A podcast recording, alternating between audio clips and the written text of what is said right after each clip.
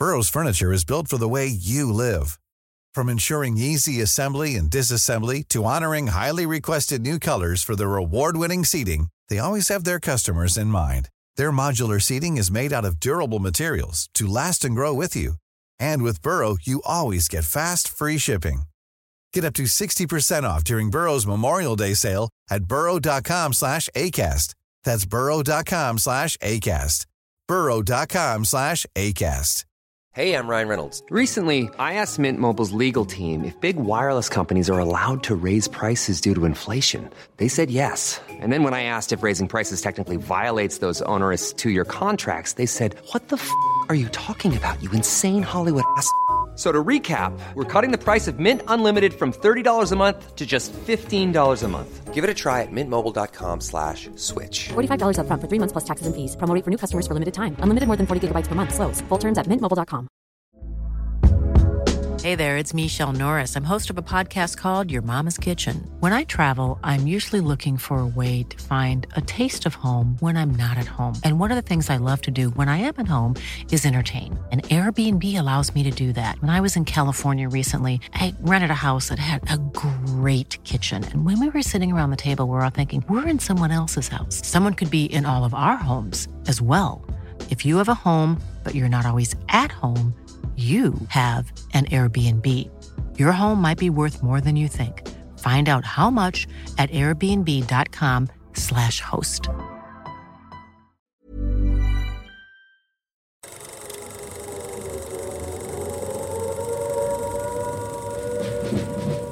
Welcome to the Fighting on Film podcast, the podcast all about classic and obscure war movies, from the Normandy landings to the days of chivalry and swords. If it's been captured on film, we're going to try and cover it. I'm Robbie of RM Military History. I'm Matthew Moss of Historical Firearms and the Armourer's Bench.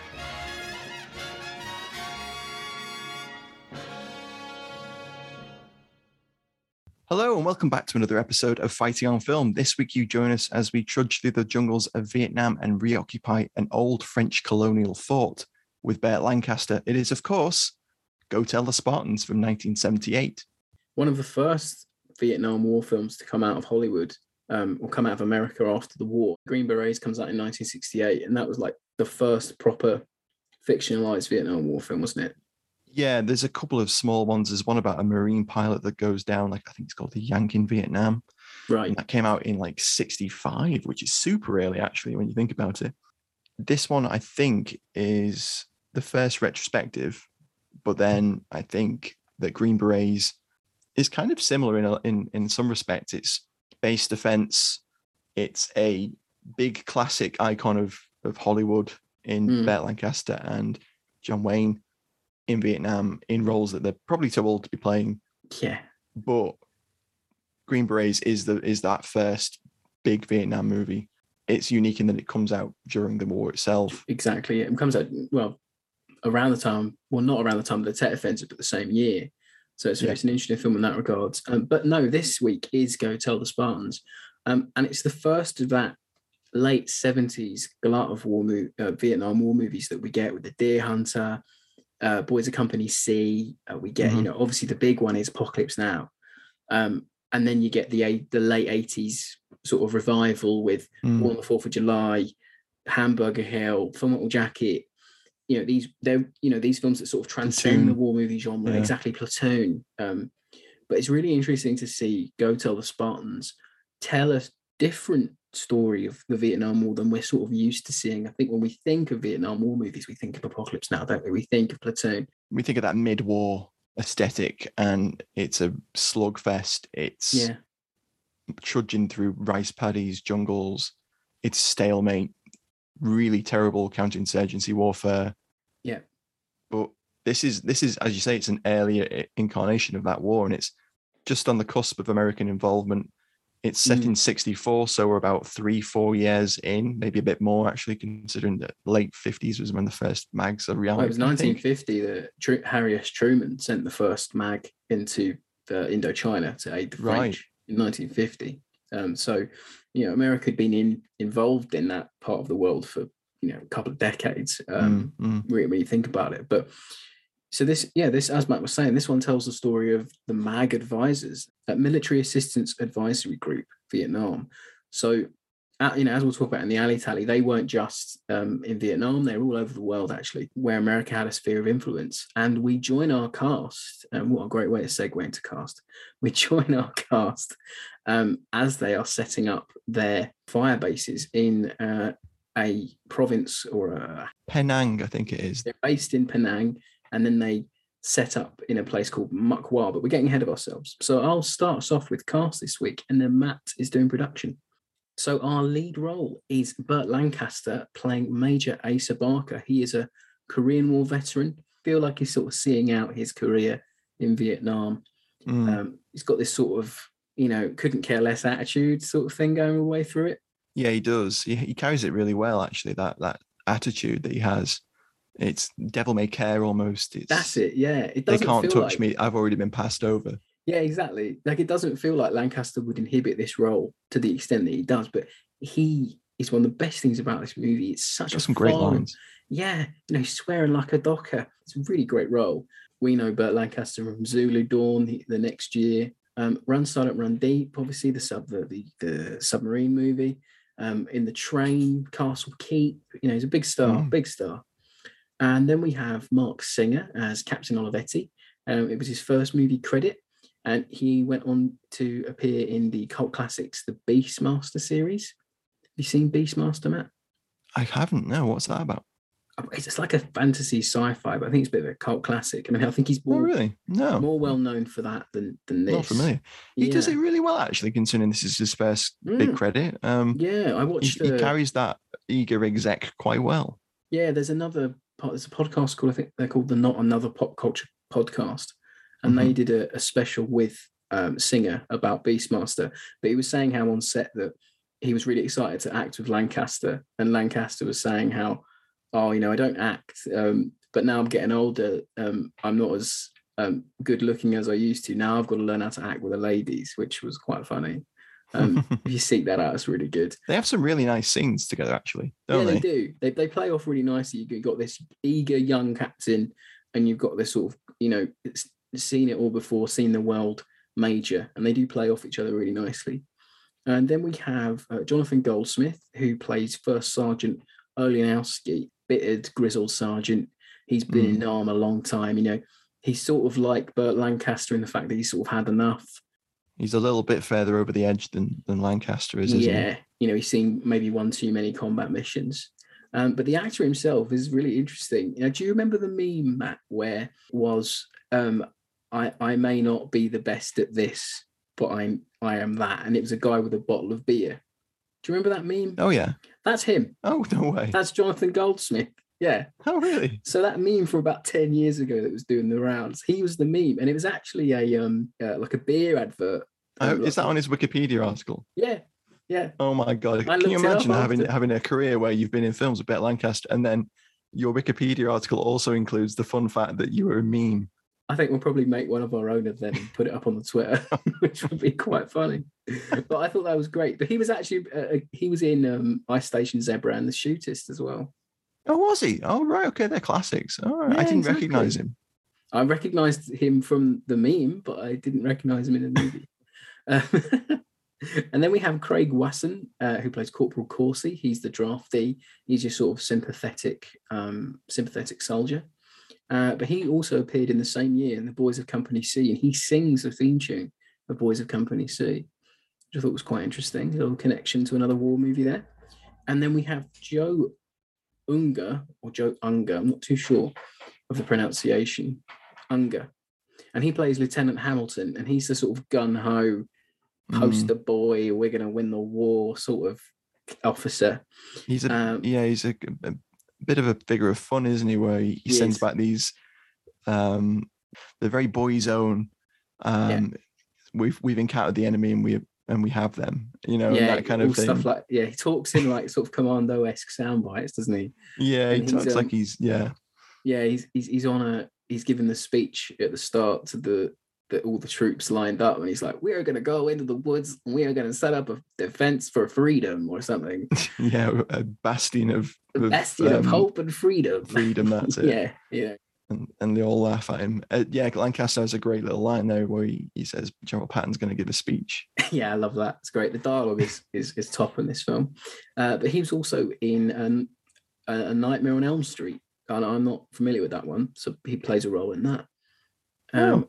Yeah, and then we have Evan C. Kim as Cowboy, the half French, half Vietnamese translator. And he was perhaps best known for his role as uh, Inspector Al Quan in the Dead Pool. Oh, really? Okay. Yeah, I'm not Oh. familiar. I don't. I haven't seen many of the Dirty Harry films, so I mean, you might. Yeah, I know the one. Yeah, yeah. Oh my God, yeah, he is. That's right. him. yeah, hmm Yeah, and he plays. that's he, he's um he's he's Harry's partner. Oh, well, there you go then. Yeah, that's a nice yeah, little Rob's connection. Rob's just getting into into the seventies um, detective films. He's just watched Death Wish one, yeah, yeah, yeah, yeah. so Well, he's you know. you've got a lot to work through there, Rob, and then then you can get to the Dirty Harry films. It's going to spend all my time watching these movies for the show for everyone. That's, you know, I'm doing you all a great service, everyone. I'm gonna have to do a spin off. Next up, we have Dolph Sweet. He plays General Harnitz. He's the sort of commanding officer in the in the area. Typical general, doesn't know the war on the ground. Gives gives um, Major Barker grief for what the men are wearing, things like that. You know, it's it's sort of an allegory for the the powers that be not knowing anything about the war in the, in the country, which I think is quite interesting. Classic general in war movies vibes. Yeah, he reminds me of the general out of Kelly's Heroes. Yes, in, in that sort of same which vein. is which is um which is a compliment. Um, but the guy Dolph himself actually served as a navigator on B twenty B twenty fours in the Eighth Air Force, and Ah. he was shot down over Romania. Um, and in the prisoner of war camp, he put on he helped would put put on shows for the prisoners of war. So that's what got him into acting. Oh, cool. Lancaster was in uh, the USO, I believe. Yeah, that's right. Um, but he's probably best known for his lead role in an American sitcom called "Gimme a Break." Um, I've never seen it, but apparently that's what No, I haven't either. best known for. Hmm. And and really, I mean, that was the cast of any note because it's a it, it's an indie, independent production. I mean, Matt, Matt will go into to the production in a second, but um, Burt Lancaster is your main standout really here. Everyone else is. Yeah. I'm not saying they're playing second fiddle to Lancaster, but everyone else is sort of they're playing a cliche. I think. They're, yeah, they're not on the same level with the characterization that they're given, are they? One other person of note is Corporal Oldman. The writer of the movie actually refers to him uh, in one of the articles I read, uh, Daniel Ford. And he's played by James Hong. He's 92 now and he's still active and he has one of the, the longest careers oh um, wow. of, of any of any Hollywood actor. He's really good in this actually. Mm, He has a little relationship with with Courcey, doesn't he? Where that's it. um, yeah, Courcey saves him, and then he saves Courcey basically at the end, doesn't he? he does. But in terms of production, it's it's an equally interesting film in that it has quite an interesting background because it was written by a, uh, a correspondent uh, for The Nation, which was an American magazine, a weekly uh, in the '60s, um, and it was written by a chap called Daniel Ford, who was an award-winning correspondent actually for his work in Vietnam. And he wrote a novel called Incident at Wa, um, which was based on a patrol he went on with the MAAG. They passed through an airstrip or an airfield that had been set up by the French like a decade earlier and abandoned. And there was a small cemetery of three graves there um, of French soldiers which had been killed in the area. And he saw this, and when he came to write the novel a couple of years later, it was published in 1967.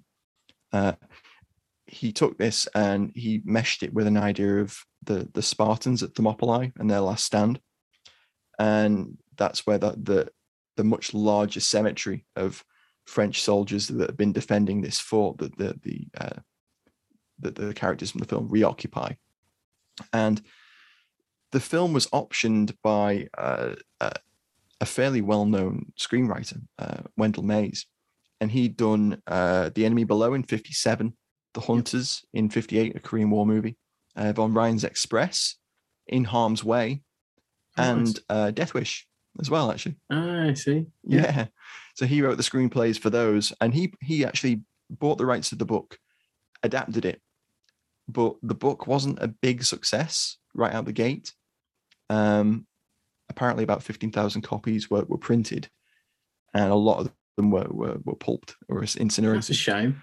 Um, yeah, I, I was reading a really interesting article by Daniel Ford himself, and he has a, a website which he's put some articles up on, uh, talking about the film and experiences in Vietnam and other stuff.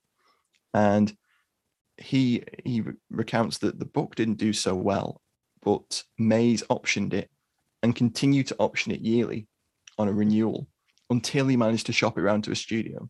That's good. And during that time, they attached a number of quite well-known actors. Really, they they attached Robert Mitchum, William Holden, and Paul Newman, amongst others. Mayes adapted the book a little bit, changed some of the characters. So originally, the Courcey character was the lead role, um, but that was adapted in the actual uh, adaptation, and the, the the Major Barker role was given a lot more meat. So the the film was actually picked up in 1977, um, and it was given a budget of 1.5 million with Burt Lancaster attached in the role as Major Barker. The film was directed by Ted Post, uh, who worked on a number of films, including Hang 'em High and Magnum Force. There's a Dirty Harry movie for you. yeah. all. Nice. Yeah. Um, and a lot of TV. He worked on Combat in the early 60s.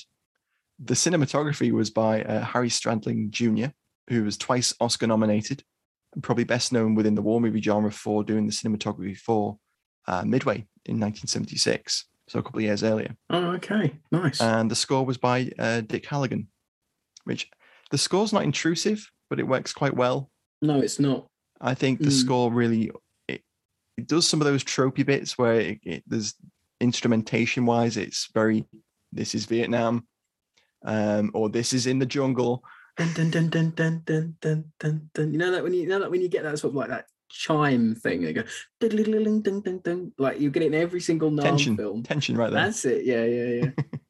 Speaking of jungle, it wasn't filmed in the jungle. It was in fact filmed in in California yeah, that blew my mind. Actually, it it does look all right, doesn't it? It's not. Yeah, that well, it's, it's doing a classic combat and it's doing a classic um, objective Burma where Yeah. they're they're filming in in California. Well, there's a reason why they picked Hollywood for being a center of film, isn't it? Because it had so many different climates and it could pull off so many different looks. Well, bring California, uh, bring Vietnam to us, God damn it! Get me Burt Lancaster.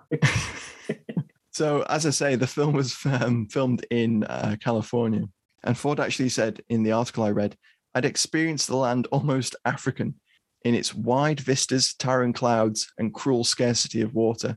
The movie gave us prototypical jungle, oppressive and soggy. Which it, that's a classic Nam trope, isn't it? Yeah. And perhaps that's that's what people are expecting after Mm. watching ten years of Vietnam news footage, Yeah, of course, because that's the stomping thing. through jungle and, and rice paddy. People would know that look. They'd know it Yeah. better than they would know perhaps what the bocage looks like in Normandy. They're going to know what Yeah. Looks like. They're going to know what Hue looks like. Is this. It is interesting in that sense that this is these movies are sort of the first sort of movies that the general public have more of an idea of how they should look as well.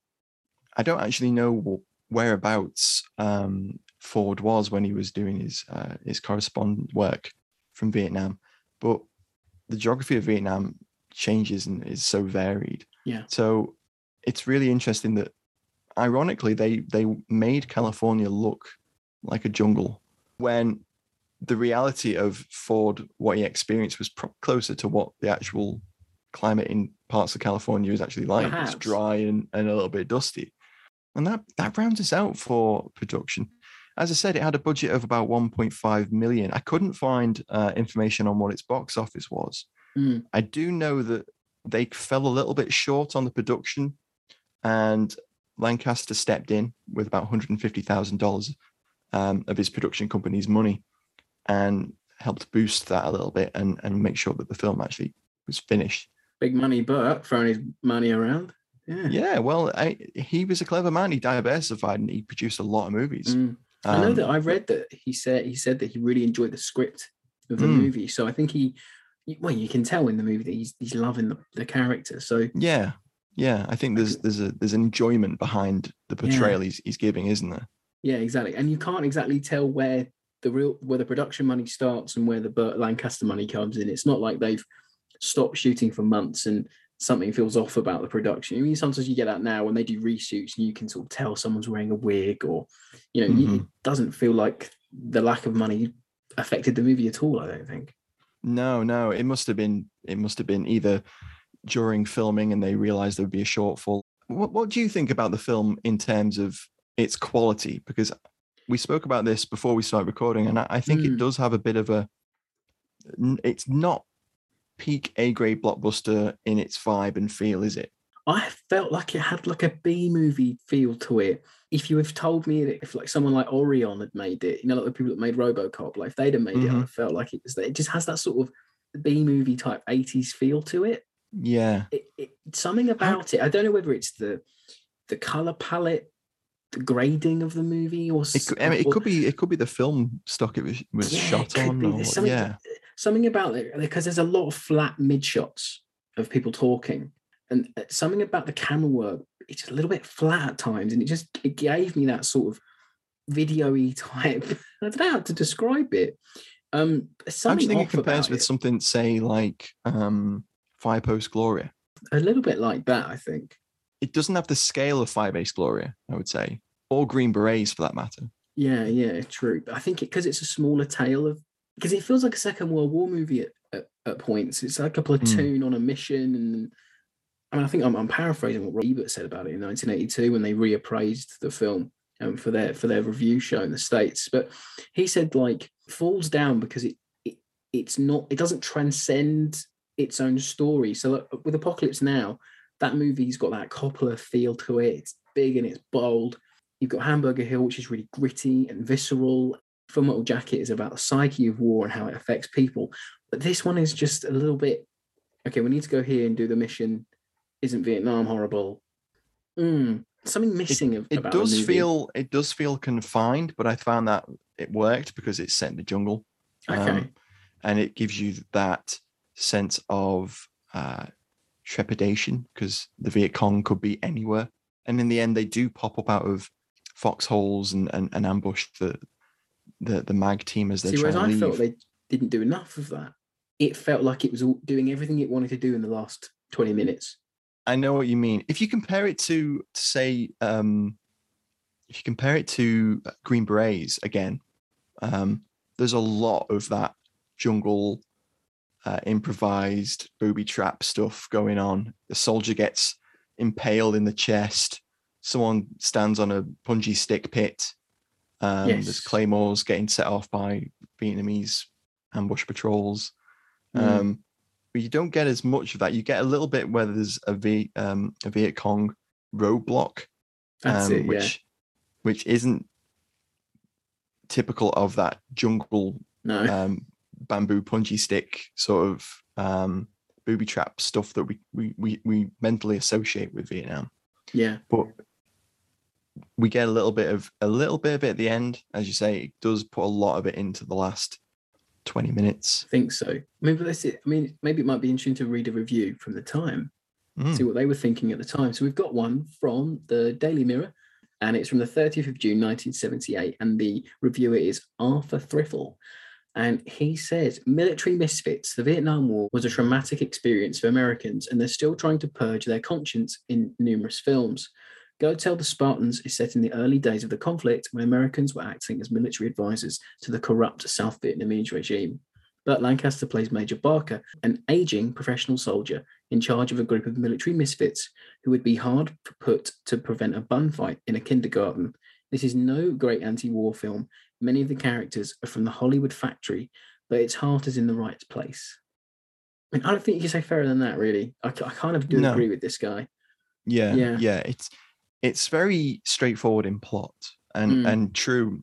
I think Lancaster was 64, 65 when the film was made. Yeah. So he's a little bit old at this point, even for a passed over major. But Mitchum would have been too old as well. Oh yeah, all the You other know, guys that were associated with the role probably would have been too old for it. I feel like it, it wanted to trade off of these guys' previous war movie glory. You know what I mean? It wanted to just be like, Yeah, oh, it's a war yeah. film, so we have to get someone like Mitchum or, you know, like a, Burt Lancaster in because they're known for Yeah, elder movies. statesman sort of actors that can that pull in type, an yeah. audience still. Yeah. Yeah, exactly.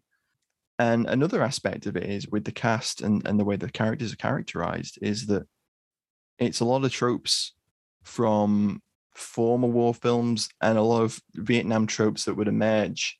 So uh, you've got the, the the grizzled NCO who's on the edge. You've got the gung ho second lieutenant, as you mentioned earlier, Robin, in then you've got some of the new tropes being introduced where you've got a drug addled um, medic who's addicted to opium. And that's something we'll see time and time again in later Vietnam films. And those ideas and depictions are, are grounded in historical fact. But I think it's really interesting that they decided to insert that into a film set in 1964, where I think, the- yeah, you get this feeling it's trying to show you that the war was already lost. Oh yeah, 100%. It, 100% yeah, get that. the end of the everything. film, which we'll discuss in a bit, absolutely points out it's 2020 hindsight, isn't it, from the film? massively. Um, but we, uh, yet again, we we wanted to ask your opinions, um, dear listeners, and we put it up on our uh, Twitter again for, at Fighting, At on, Fighting film, on Film. Beat me to it. and we were asking again for your one word reviews because last week they were very interesting, and this week we have David Bobber says one word cowboy. Rubber says, or rubber comedy on Twitter, he says uh, decent. And then Brian Williams uh, sums it up by saying far too good a film for one word. So some varied ones again there, but I think people people really like this movie. It would seem on on the Twitter um, for what we could gather. It definitely has its place within the genre It does, of, yeah, of Vietnam War movies, definitely. Not only because it's it's portraying an interesting period, but also it's it's a competently made film, and it it stands up and it's an interesting look Mm. at that early war, that early period of the war that doesn't really get depicted in other films. no, it doesn't. So just before we go into Ali Tally, I think we'll just quickly give you a rundown of the of the plot. So this MAAG team are are tasked with establishing a a fire base. They're, they're tasked with reoccupying a, an old French position, aren't they? And Yeah, at this point, the area that, that Burt Lancaster's character, Major Barker, is is commanding is very thinly stretched. He's working with like a local militia and he's working with the um the ARVN. He's he has a finite team with which to parcel out and advise these elements. It's basically packs off like the five of his own recruits. Yeah, Yeah. just sends them out. You get this great little sequence where he's the replacements that have vetting arrived. them go, all in this, like- they'll do. yeah, you know, you get this sort of um, wild geese esque rotation of the men showing you who they are and what their trope. A bit of a classic be. trope. Yeah. Yeah, it really is. Um, but it's it's and that's your, your plot is basically these guys in Muc Wa setting up this fire base, Burt Lancaster back at the back at base, trying to command them the best he can. One hand tied behind his back from from um Harnitz because he doesn't know what he's doing, and then what another hand tied behind his back because the South Vietnamese are the ones that hold all the heavy weapons. So he's got got to work. Yeah, and the manpower. and the manpower, and then you've got the the powers that be the top brass being like, well, we're going to tell you where the, the Vietnamese are going to attack because we mm-hmm. know best. And he's sort of on the ground being like, you don't know the war that I'm fighting. So it's, there's a lot going on. But then again, I think that's when the movie falls flat because there's almost too much going on at some points. There is. Well, there's so much to, to convey, isn't there, with, with Vietnam? And one of the aspects of that I liked was those introductions to the the new replacements which are arriving shows his weariness and shows his okay. I Yeah. know these type type of guys. I know that type of soldier. Courcey's character is a draftee, and he's volunteered to be in Vietnam. Yeah. Extended his his term of service for another six months. As an old soldier, Lancaster's character just can't quite understand why he's doing that Yeah. until the end of the film when it becomes clear that he wants to be a hero. He's a tourist. Another one of Lancaster's great lines in this. You're a tourist, and I'm sorry we couldn't give you a better war. That's it. you Yeah. know? Yeah, exactly. Yeah, it's a great line. Love it. But I think that the movie is sort of uh, I got it in my notes. It's like an allegory for biting off more than you can chew, and that's what I think the it's trying to say about the American War in Vietnam is that if the MAAG advisory teams couldn't do anything with the local troops, then what are more you know US That hindsight again, gonna isn't it? And the the general character actually says, "Well, Hey, I'm Ryan Reynolds. At Mint Mobile, we like to do the opposite of what Big Wireless does. They charge you a lot, we charge you a little. So naturally, when they announced they'd be raising their prices due to inflation, we decided to deflate our prices due to not hating you. That's right. We're cutting the price of Mint Unlimited from $30 a month to just $15 a month. Give it a try at mintmobile.com slash switch. $45 upfront for three months plus taxes and fees. Promo rate for new customers for limited time. Unlimited more than 40 gigabytes per month. Slows. Full terms at mintmobile.com. There's never been a faster or easier way to start your weight loss journey than with PlushCare. PlushCare accepts most insurance plans and gives you online access to board-certified physicians who can prescribe FDA-approved weight loss medications like Wegovy and Zepbound for those who qualify. Take charge of your health and speak with a board-certified physician about a weight loss plan that's right for you. Get started today at plushcare.com slash weight loss. That's plushcare.com slash weight loss. plushcare.com slash weight loss. We can't win this war until we've got American ground troops here. Yeah, exactly. And yeah. that wouldn't be for another year or so. Yeah. Um, but it, it's foreshadowing that greater involvement that was coming. And I liked another part of that scene actually at the beginning where he's in his office and it comes down on down the line that they need to reconnoiter this camp and an old village Yeah. and see whether it's worth setting up a uh, fire base there or a base there, patrol base. And he says, just just make it up, make up the report, say there's 200 Vietnamese there. yes. Um, it's not suitable. There's no need. There's no enemy activity in the area, and it's not suitable for uh, a patrol base or any other kind of activity in the area. It's not needed, and backfire it backfires on him because it turns out that it's been abandoned for ten years and no one's lived there. The the general is adamant there's going to be a, another uh, another base there, and Lancaster has one of his best lines in that sequence. That's what happened to the French, tied down in static defense because they're setting up all these little patrol bases. so I think on that note, maybe we should go into the alley tally this week because there's a lot of interesting things to talk about. Oh, there is, yeah.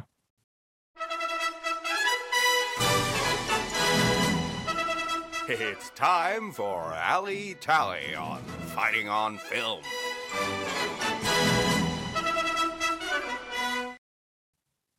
So this week, I wanted to kick off by talking about how this movie sort of bucks the trend of how we imagine the US combat trooper in Vietnam. When we think about Vietnam War films, to a lot of us, it'll be Apocalypse Now, it'll be Platoon, it'll be Hamburger Hill, it'll be these late war.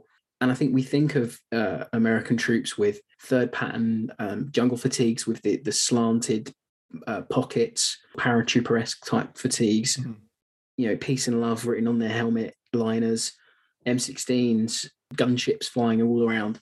But this movie bucks that trend because it shows the MAAG, as we've said, the, the Military Assistance Advisory Group in country wearing their very plain um, American OG uh, olive green 107 shirts with their white Name tapes. Yeah. big US Army badges on, um, you know, wearing sort of a mishmash of World War II and uh, M56 webbing.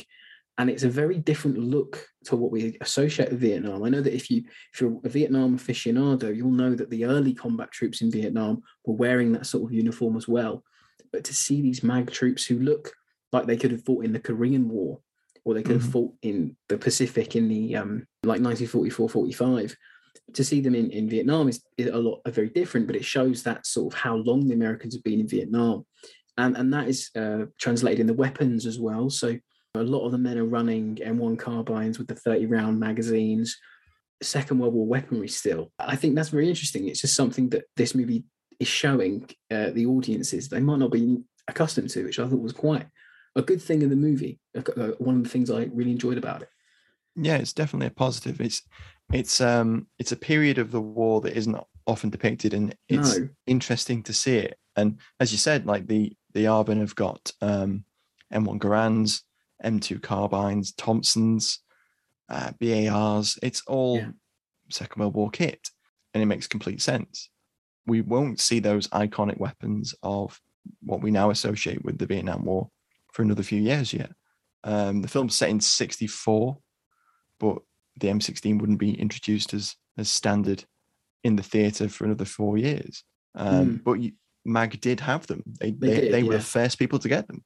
Yeah, they did. But you also see as well, like the jungle stripe camo, like as a, Mm. been a holdover from like Indochina. I know that Havertz and Harnitz in the movie says, "Oh, those French style fatigues," Mm. because the the French wore like duck Like the tiger stripe. tiger stripe, but they also wore like duck hunter type um Mm. uniforms. I wish I just had a few more different sort of weapons, you know, like maybe a, a sort of a, a Carl Gustav SMG or a, a MAT 49 SMG, something just a little bit Mhm. more different. Because you also see MAAG forces training up South Vietnamese soldiers with like Sten Mark twos and and Kar 98s and things like that. I just wish there'd been a little Yeah. bit more variation, maybe just to show the the real uniqueness of MAAG at the time. Um, but I think there's a it's a decent representation personally. They were training um, counterinsurgency forces, weren't they, They and were, local as well, defense yeah. units and that sort of thing. So the the plethora of different weapons and surplus that that congealed and, and congregated in in Vietnam after se- after the Second World War is really interesting, and we get glimpses of that. So Mm. James Hong's character is seen with a a, a Mosin-Nagant M91, Yes. um, full, you know, the the classic full length Mosin-Nagant. Uh, he's also seen with a uh, a Gewehr 98 as well at one point. Yeah, so sort of switches out. doesn't he? Yeah. And then all of those, um, the, the militia guys that there's, I think they're supposed to be Montagnard. I know they're based on Montagnard. Great shotguns. They're all armed with Winchester 1897s and 1912s and side by sides.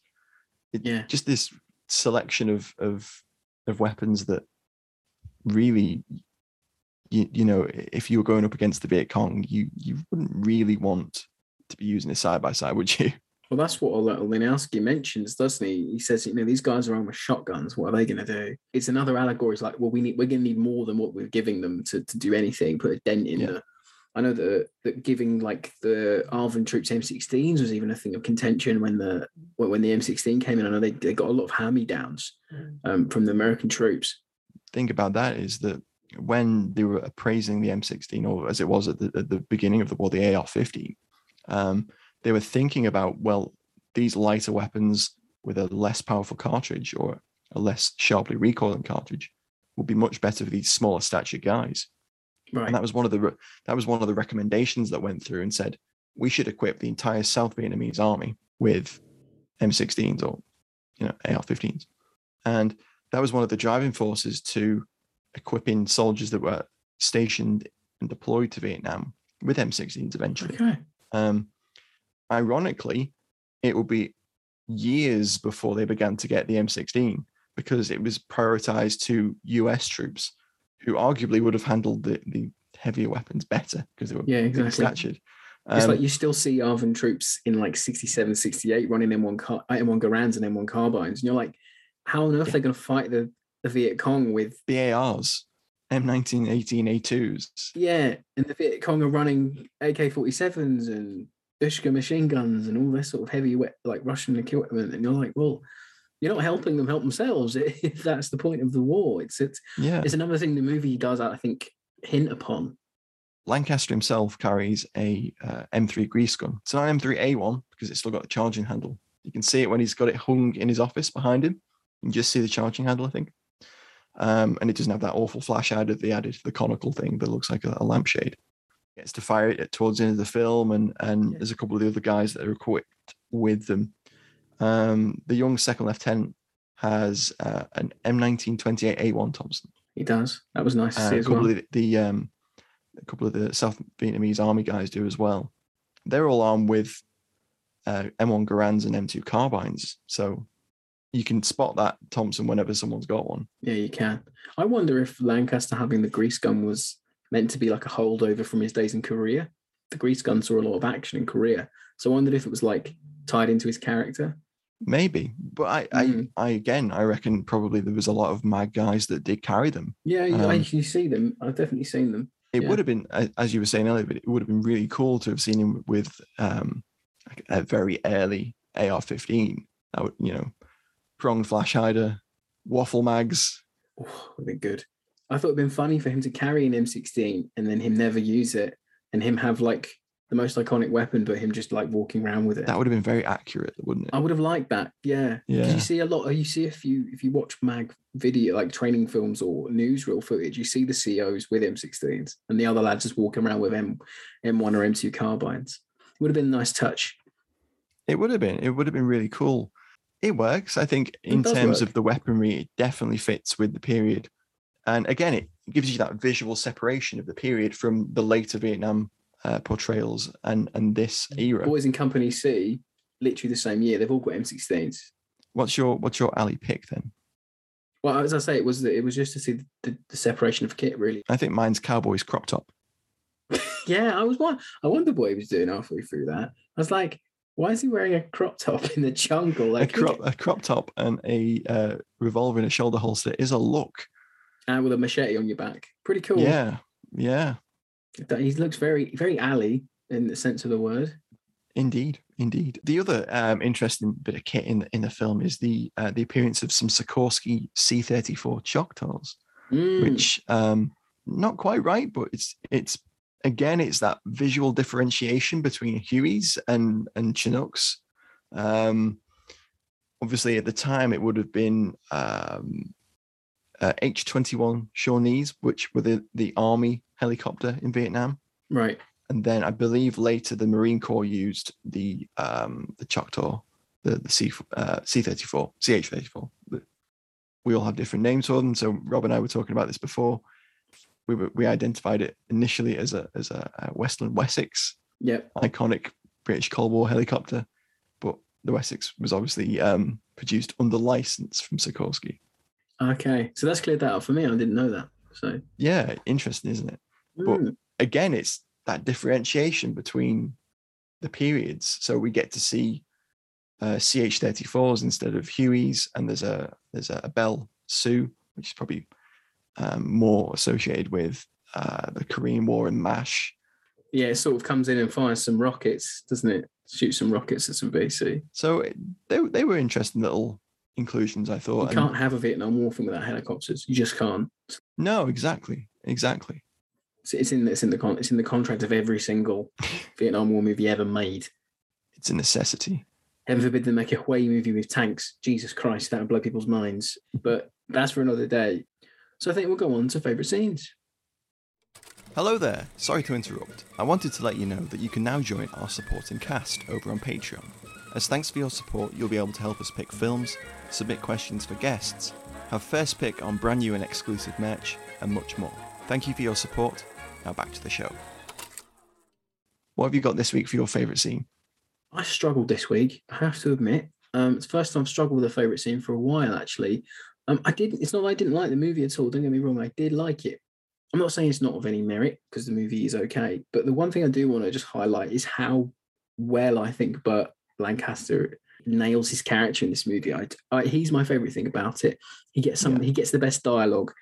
He, he gets the best. I think he's got a really good look about him. I know his limp was self-afflicted from a golfing injury a few years before the movie was filmed but it really adds to his look you see him limping everywhere you know he, he's always smoking a cigar It's He's an old just- soldier limp. Yeah. old soldier yeah he just really in, in, encapsulates this that the, the, the sort of character they want him to go for because i think by the end of the movie he's um, sympathetic to the vietnamese he wants to save the villagers that he sort of found and, and, and helped at the fire base earlier on.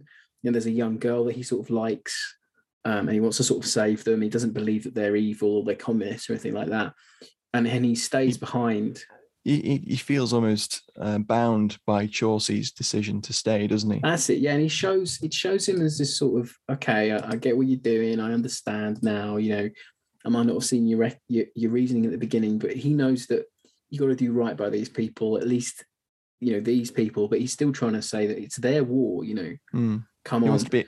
Courcey wants to be a hero, doesn't he? That's what he says. exactly. Um, and he's like, you know, you're trying to be a H E R O, a hero. Just has other great lines as well. It was um the Wattsburg character, the the psyops guy. He says that the the Mac the Muc Wa uh, fire base isn't priority anymore. To not worry about it. And as um Burt Lancaster goes to get in the chopper to go and exfil the evacuate the the American uh, troops there, he says to him, "Wattsburg, do you love your commanding officer?" And the guy says, "Yes." He says, "That's fine because I love you too." And he just walks off. And you're like, it's so bizarre. "What- what It's such a weird line. It's so great. Yeah, has some great ones though. There's a bit where he's talking to, I think he's the talking to the XO, and he, he says, "My men are spread thinner than the hairs on a baby's ass." yeah, yeah. or it might have been the general actually. One of the like first bit like, scenes you see him sitting down there talking about the plot. He goes, "Oh, where's this place? Like muck fuck or whatever it's called." And you're like, he just doesn't give a shit. And then you get this great tale that he, he tells at, at, at the officers' mess with um, uh, Captain Olivetti, and he's saying how like some officers are gentlemen and I'm not a gentleman.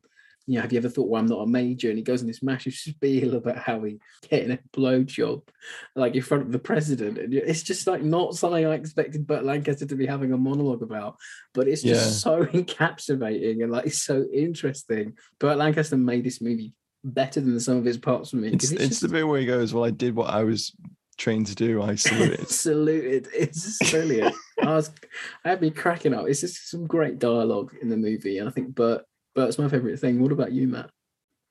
You mentioned it a little bit there. Um, the, the the psyops chap who arrives midway through uh, to introduce the incident flow priority indicator, hmm um, and he has a number of really good little scenes with Lancaster again, and it's it's that that actor's in, uh, interaction with Lancaster that it that that makes those scenes. So Lancaster's the as we've said, he's the experienced soldier. He understands the situation on the ground via his own, um, I guess, a mixture of what he's seen and a sort of sixth sense, in that he knows that there's areas that the VC are going to be more active in, and he knows that Muc Wa is going to be a magnet if the VC know that they're there, um, and it's clear that they do pretty soon as soon as they set up uh, communications. And this poor psyops officer is trying to explain flow diagrams and indices and indexes and how the computers in Saigon are working out the the potential for an attack here, there, and everywhere. And it takes all information and it makes an average and it works out the flow indicator in the process. And Lancaster's just sat there going, What the fuck? He's just got this what the fuck face. so on. like despondent. He's like, what? How's that going to help? Um, and he, he just sums it up by going, You're going to tell me when the enemy are going to attack. And the psyops officer just goes, Basically, yes. And he, he then holds up the um, the incident flow priority indicator. And you're thinking, from all the spiel he's, he's given, it's going to be something you know interesting, spectacular, technological. And it's just a board with three little shelves in different colors yellow, orange, red color coded to threat threat levels. And then it's above the door, and he just ignores it every time he walks past. Yeah. it. So the, and there's a scene where there's a scene where um they've been drinking. It's just after the blowjob explanation scene of why he's been passed over for, for promotion so many times. Which I love, by the way. I love the bit where he's like, Yeah. "Yeah, the, the Joint Chiefs have a, a a secret hidden list in, deep in the Pentagon vaults that every time someone comes up for promotion, they go and check, and I'm on that list, and I'm I'm, never getting a promotion." yeah, it's great. It's fantastic. Um, but he, he opens his office door and the guy's in there putting in the little um, name tags of the positions, the the uh, the patrol bases into this indicator. And he's on a on like a ladder behind the door and he gets thrown. It's the best bit of stunt work in the whole film, actually. Gets thrown onto onto his desk. And he's like, What the hell are you doing behind the door? What are you doing in my office? yeah, it's like absolutely pissed out of his head. Yeah, it's great. It's great. It's just it, those little scenes. They kind of poked fun at the, I, I guess the the McNamara approach to Yeah, Vietnam, where it's very so. very mechanical and methodical and data driven, yeah, um, compared to Old Soldier, experienced on the Yeah. ground, knows what's I, going on. I like that about it. It was just yeah, I just was so shocked to see one of the elder statesman esque Hollywood actors in Burt Lancaster just being this sort of foul mouthed soldier. I wasn't expecting it. So I think this week that wraps things up. We'll go into final thoughts.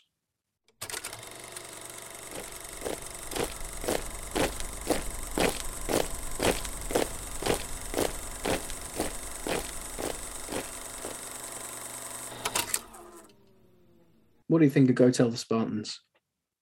I enjoyed it. I thought it was um, it was trying to do some things that other Vietnam films wouldn't approach for a few more years. I thought it was Mm. interesting that they. It was obviously made with a lot of hindsight. It's Yeah. one of the earliest post-war movies. Competent cast, not not the best cinematography. It's well shot. Hmm, As you said, some of those conversational scenes are a little bit flat. it's static. Yeah. The environment and the mise en scene's good. You know, the the, the psyops guy was drinking a Coke. Uh, the radio op toffee had some great comic relief. Um, again, that's another one of those tropes from that we were talking about earlier. But there's lots of really nice little things to like about the film. And as we've banged on about, we like that differentiation of the periods.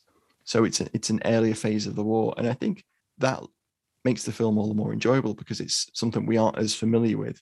We aren't Mm. expecting certain things to happen or the ways things are going to evolve.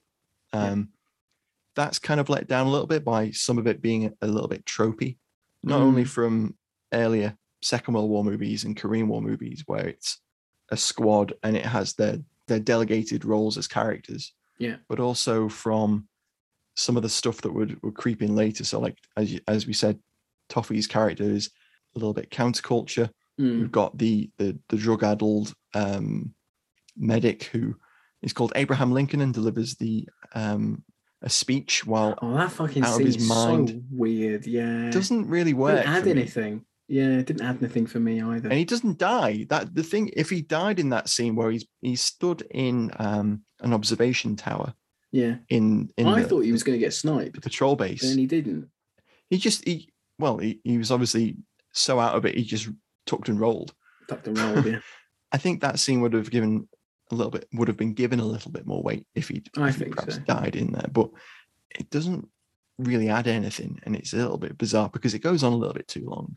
Does. and and another area where the film to, to round out my my criticisms uh, is a little bit irritating is the Courcey character himself, and I don't know whether the character was written that way for him to be irritating for the viewer, or it was just the way that that character was portrayed by the actor. I, I'm weighing in on the former, so he's the character itself is very naive, idealistic, Yeah. they encounter on a patrol uh, a Viet Cong family, and he's very trusting, and he goes in full hearts and minds mode, doesn't he? He So, does. Yeah. Chocolate, do you want some chocolate? It's good chocolate. Mm, Um, delicious. Yeah. You know, and he's like, "This kid's cute." Like, hello, yeah, that scene just was just like, oh, I'm American. I'm on. Here. Yeah. We know this is it. Like, we know that Hearts and Minds isn't going to work eventually in Vietnam, and Hearts and Minds is a very difficult counterinsurgency Tactic. pro tactic. Thank you to to to get to work in an insurgency counterinsurgency Mm. situation, and him offering some chocolate isn't going to cut it, but he's trying, and it's kind of irritating that he's ignoring the sergeant and uh, cowboy's character, the Vietnamese interpreter scout. I understand that it's written that way because Yes. not only is Cowboy seen to be extremely vicious towards the Viet Cong, Yep. beheading one of one of uh, the prisoners they take and, and seen torturing another in an interrogation, you're partially thinking how he, he just sees everyone as the VC, and then um, the grizzled and and worn out sergeant also has a similar opinion where he just doesn't care about these people It's like anymore. it's their it's their war. Like you, you got to their let war, them do it their way. Yeah. Which was one Yeah. which was a train of thought at the time. Like, should the US pull out? understandable if you've if you've been there his characters had three um MAAG team shot from under him he explains Yeah, exactly. So if anyone's going to know anything about the war, it's going to be him. But Courcey just acts. I think he just acts above it sometimes. i think it's interesting because you see him trying to be the hero in the hearts and minds situation and then he goes give me a fire team i'll cover them coming in and he goes and covers a patrol that's Yeah. coming into the fire base so he's trying to be a hero both Ways. in the fighting and also in the hearts and minds department It's And- bizarre, isn't it? yeah it's it's interesting the character doesn't quite work for me it just becomes a little bit grating the I way so. he discounts everyone's experience and i think that's the, that's the whole point it's his decision to remain that leads to bert lancaster's death at the end of the movie Yeah, we see like old naked Burt Lancaster for two seconds. yeah Oh, I never shocking. out of head. Like- Yeah. not only did we get recounted the tale of him, of him uh, being given a blowjob but we also get to see bert lancaster's bum Who would have thought? Very odd. Yeah.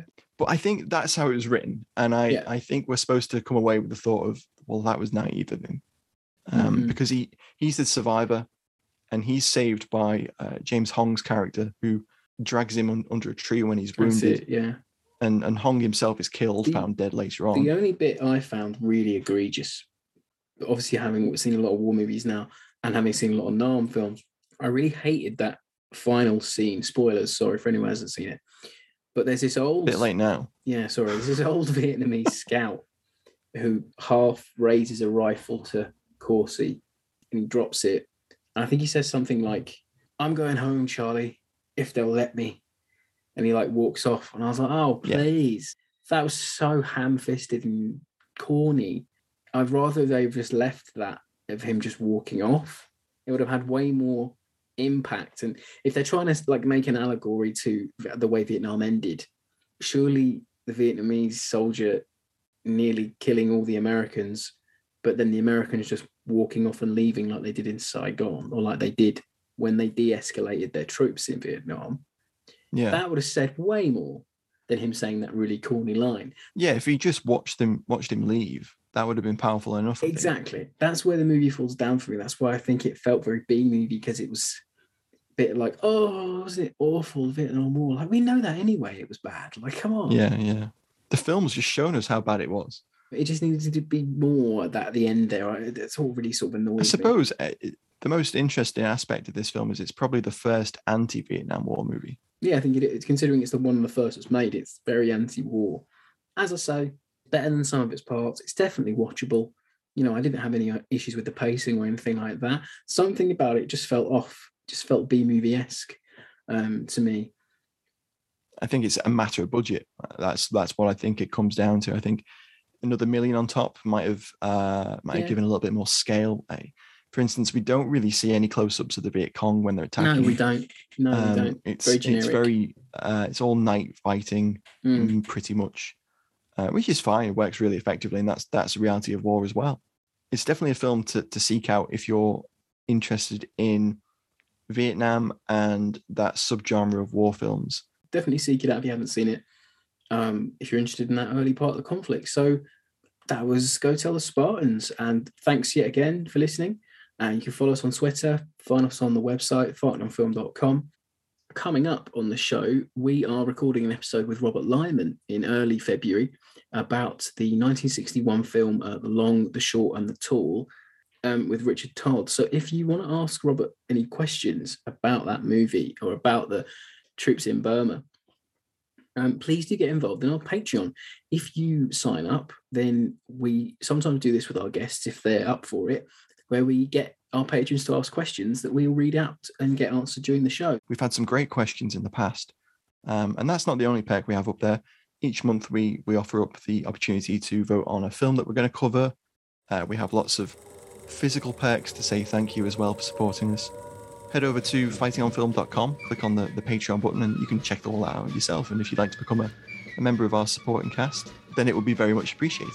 Yeah, thank you very much if you if you choose to do so. And thanks for listening. Yet again, we'll catch you next week. Bye. Bye everyone.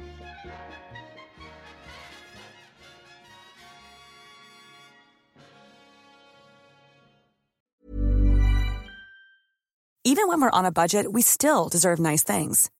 Quince is a place to scoop up stunning high-end goods for 50 to 80% less than similar brands.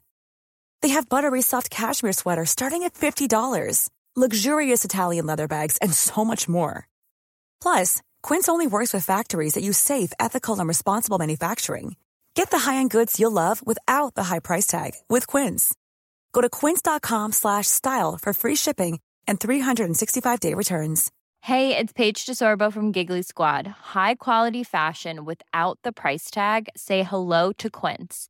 I'm snagging high-end essentials like cozy cashmere sweaters, sleek leather jackets, fine jewelry, and so much more. With Quince being 50 to 80% less than similar brands. And they partner with factories that prioritize safe, ethical, and responsible manufacturing. I love that. Luxury quality within reach. Go to quince.com slash style to get free shipping and 365 day returns on your next order.